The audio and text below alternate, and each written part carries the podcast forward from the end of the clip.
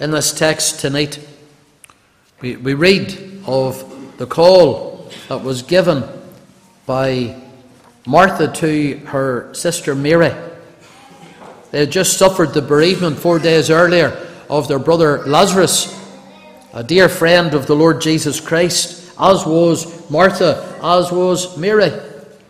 And they had mourned, they, they had missed the company of the Lord Jesus in their mourning, and they were surrounded by friends and neighbours and family, and uh, there was a great lamentation in Bethany at that time over the death of Lazarus. When the Lord Jesus arrived, and it was his purpose to come at his own appointed time, and I just want to remind all of you tonight, he's never late. God is never late. No matter how trying your circumstances are, God is never late. He, he's just right on time. And the Lord Jesus was just right on time. They asked him, Lord, if you'd been here, our brother wouldn't have died. But Lazarus' death was for the glory of God. And they were going to see the glory of God manifested even in that little village at that time. And when he arrived in the village, uh, it caused a great stir in the heart of Martha. Uh, and Martha was never one to sit around for news to come to her. She went immediately to meet the Lord Jesus Christ, and with her usual enthusiasm and with her usual zeal, she went to meet the Saviour. And after that brief conversation that she had with him, she was sent back again to Mary because the Lord Jesus wanted to comfort not only Martha, but he wanted to comfort Mary as well. And he sent her back with this amazing uh, message. So Martha went to Mary in the home. She's surrounded with all of these people, and they're weeping and they're crying. Uh, and they're mourning and grieving together over Lazarus. And she said to her sister, and it's put very uh, definitely here, she said secretly to her sister, The Master is come, and he calleth for thee. What a message Martha brought to Mary from the Lord Jesus Christ. Here was the call of God to her soul and to her life. In the midst of her circumstances, Christ had a word for her. And I've been thinking of these verses over uh, the past few weeks. Our nation has been, as it were, in national mourning. We have been a, a nation that has been uh, put into mourning by the death of our beloved late Queen, uh, Queen Elizabeth II. And in all of that mourning, I cannot believe for one moment that God has not been speaking to hearts and lives and addressing himself to those that are grieving and addressing himself to those that are mourning for someone that they never met before, but for someone whom they highly esteemed, and that God has been calling secretly to their hearts and to their lives. I can think of this as none other than the call of the gospel of the Lord Jesus Christ to hearts and lives. And uh, we want just to stop tonight and look at this call that Martha gave to Mary under that image. Because that's how the gospel comes to hearts and to lives. Even in the most unusual of circumstances, God can send a message to a home that's grieving as, to, as well as to a home that's in merriment and that, that is rejoicing. Here's the Lord's message to us tonight The Master is come, and he calleth for thee. I want you to notice that this is an important call. And how do I know it's important? Because it was from Christ. It wasn't just from anybody else in the village. It wasn't from some family, friend, or member. It was from Christ.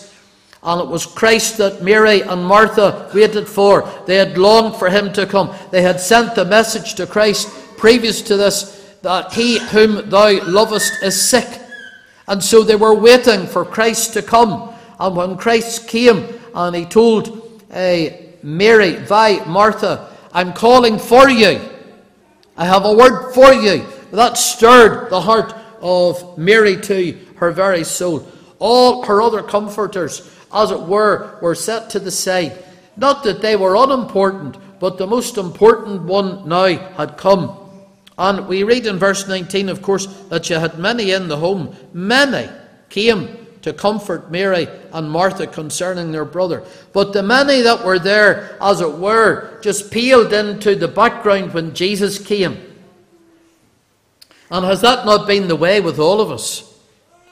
We've been in meetings, we've been in circumstances, we've been with others, and in the midst of all of the circumstances, unusual though they may have been at times, the Master has come. And we've heard him speak to us. There is no more important call than the call of the Lord Jesus Christ. The most important call that you'll ever hear is the call of Christ to repentance. Now, people don't like to be told to leave their sin. But the most important message that sinners need to hear is that message of repentance. When the Lord Jesus started his public ministry, that was the message that he came with. We read in Matthew 4 and verse 17, we read that Jesus began to preach and to say, Repent, for the kingdom of heaven is at hand. Repent. Repentance has been described as a 180 degrees turnabout. You're walking down one way and you turn about and you immediately turn and come the other way. That's repentance, repenting of your sin. We thought of Job this morning, eschewing evil or shunning evil. And that's what repentance is. It is shunning evil, it is eschewing evil, turning from it and seeking with full heart and gospel endeavour to obey the word of the living God. Repentance. And there's an important call comes to your heart, young person, tonight, an older person. It's the word of the Lord Jesus. It's time you had repented of your sin. We see a land of ours, and they indulge in sin, and they make laws of sin, and they put sin in, in, in brazen headlights.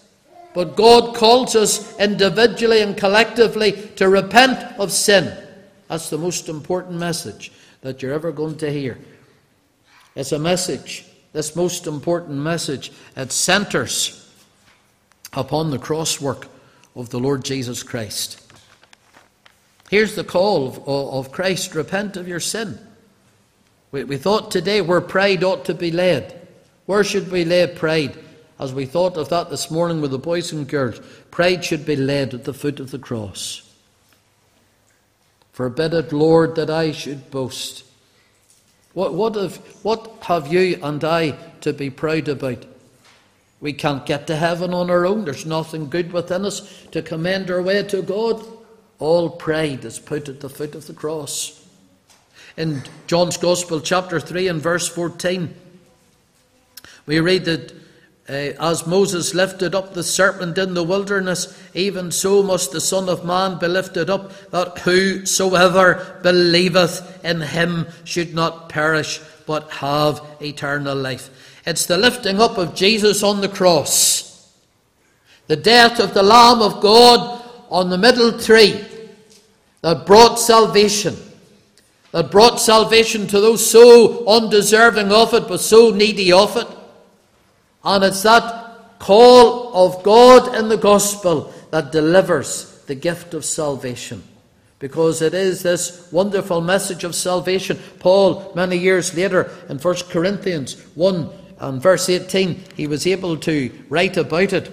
1 Corinthians 1 and verse 18, that this preaching of the cross is to them that perish foolishness. Oh, it was foolishness and it is foolishness today. People today want to hear about philosophy. Uh, they want to hear about environmental issues. They want to hear about politics. They want to hear about social ethics and, and, and social engineering. They want all of that, but they don't want the preaching of the cross. But as we sang in that lovely hymn earlier on, it's at the cross, at the cross, where we first see the light. Have you been to the cross of the Lord Jesus Christ?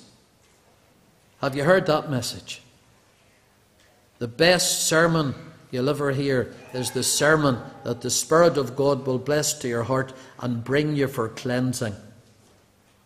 To that fountain filled with blood drawn from Emmanuel's veins, where sinners plunge beneath its flood, lose all their guilty stains. This is the call of God.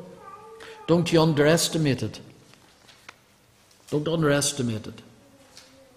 This is the most important call you'll ever hear. The Master has come, and he calleth for you. What an important call is the gospel. Secondly, notice with me, it's an indirect call. When the call came to Mary, it came by her sister Martha. We ought never to despise the channel that God uses to bring the message.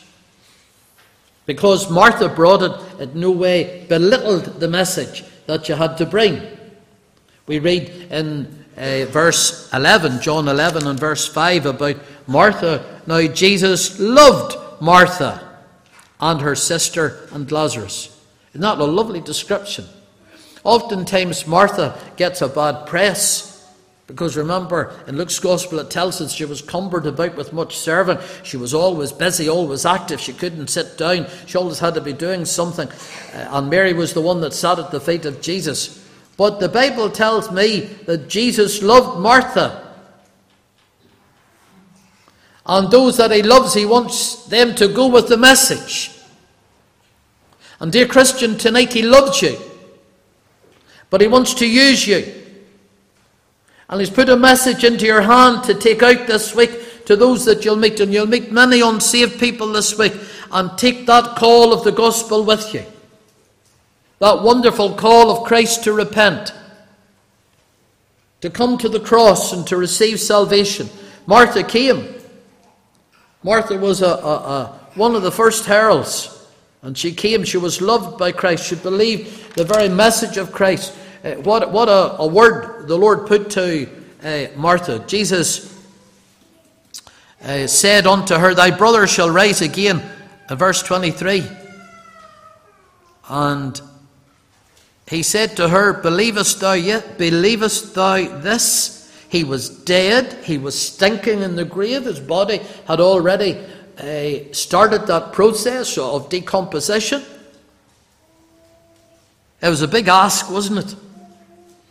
The house was full of mourners. The week was ongoing.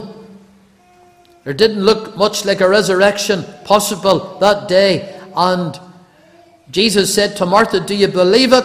And Martha said, I believe it. I believe it. She was one that was loved. She was one that believed what Jesus had told her. Who better to go to her sister Mary with the message? Oftentimes, when something goes wrong, uh, the minister is sent for. No true gospel minister will ever mind that. They're mandated to go and take the message. They're ambassadors. But every Christian who's loved by Christ, every Christian who believes in the word of Christ, you have a message to share. You have a message to share, and it doesn't matter where you are this week, you have a message to give out. Give out that message this week. Share it with all that you come into contact with, and pray that God will open up the doorway for you. When the gospel call comes, It usually comes through a preacher. You turn over with me, please, just for a moment to 2 uh, Uh, Corinthians chapter 5. 2 Corinthians chapter 5. Verse 20, 21. We read here about the representatives of Christ. They are ambassadors for Christ ambassadors for Christ. And Paul says, as though God did beseech you by us, we pray you in Christ's stead be ye reconciled to God. An ambassador is someone who is mandated by their country to go and represent the government, whoever it is. All of the ambassadors who, whoever came to the United Kingdom, they always had to go to Buckingham Palace and they had to be received by the, the Queen. Uh, that will be now King Charles III. Uh, to ensure that they were known, that they had a message from their government, from their monarch, from, from their governance, from their land that they'd come from. And now Paul said, We're ambassadors. And he said, We pray you as though God did beseech you by us, be reconciled to God. It's indirect, isn't it? but it's nonetheless important. Paul could say it's as if Christ is standing, remonstrating with you, pleading with you, as if Christ is talking to you tonight. Be you reconciled to God. Forget about the preacher. Uh, and forget about where you are. And forget about who you're with. And just you take this tonight as just to be a word from God to your heart and to your life. God speaking to your heart. God speaking to your life. It's as though Christ is remonstrating with your life. He said, Be you reconciled to God. The Lord can use many circumstances to speak to individuals. We know God speaks through death. You know, people don't listen to an open graveside, they're not likely to listen to anything. I've been at open gravesides, I've been at the most uh, tragic of deaths. I preached my heart out at those open gravesides, and I've wept, and I saw people leave the graveside laughing. Laughing. It meant nothing to them. And I don't know where they are tonight in eternity. If you will not listen to God at the portals of eternity, you will not listen full stop. Oh, don't close your ears. The Master is come. Do you know what that means? He's here. He's literally here. He's literally present. I love all those promises that Jesus gave. And he said, where the twos and the threes are met together in my name, there am I in the midst. It's not that he will come.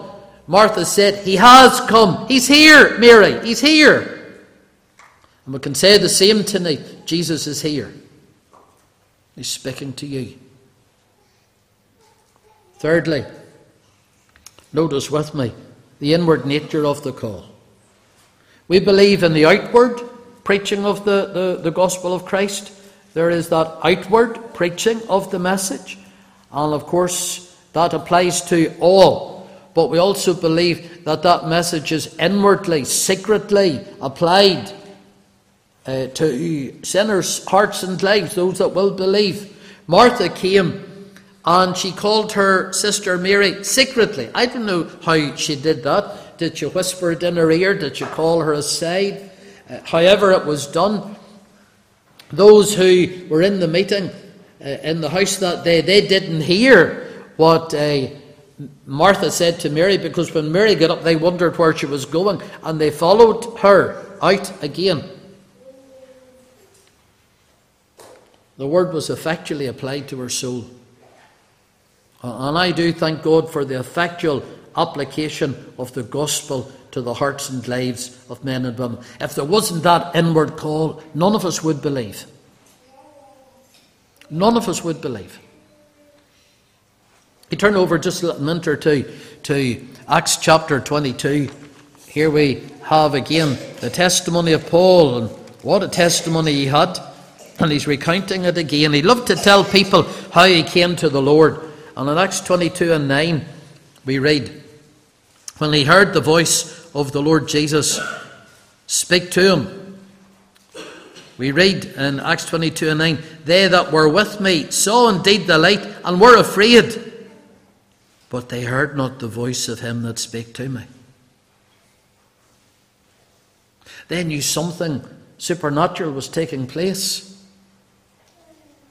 They knew something had happened in the life of Saul of Tarsus. They saw the light, but they didn't hear the voice of him that spake to Saul. Saul, Saul, why persecutest thou me? And in many such meetings as this, the Spirit of God comes. And some person will hear a sermon, and others will not hear a word of that sermon, though they're in the same meeting. The inward, effectual call of the gospel comes at death.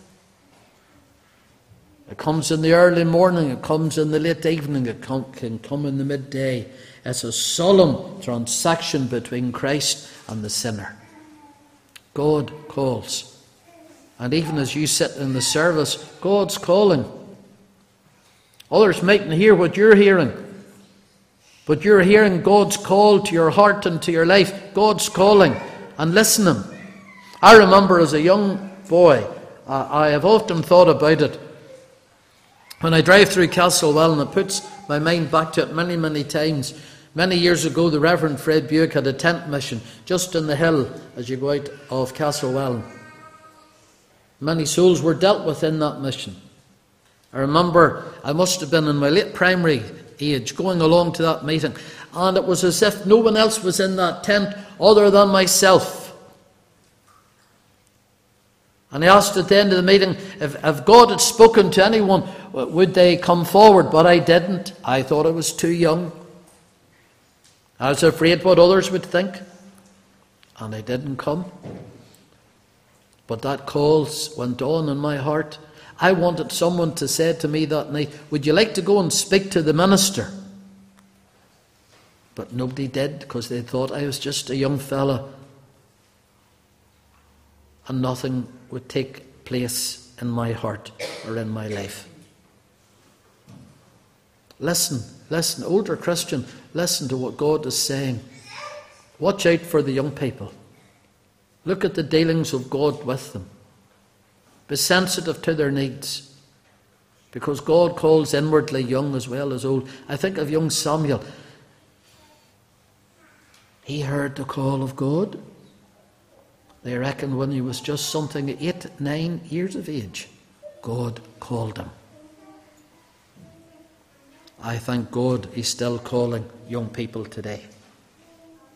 I want you to notice, fourthly, that this was an insistent call. He calleth. Great emphasis is placed upon it.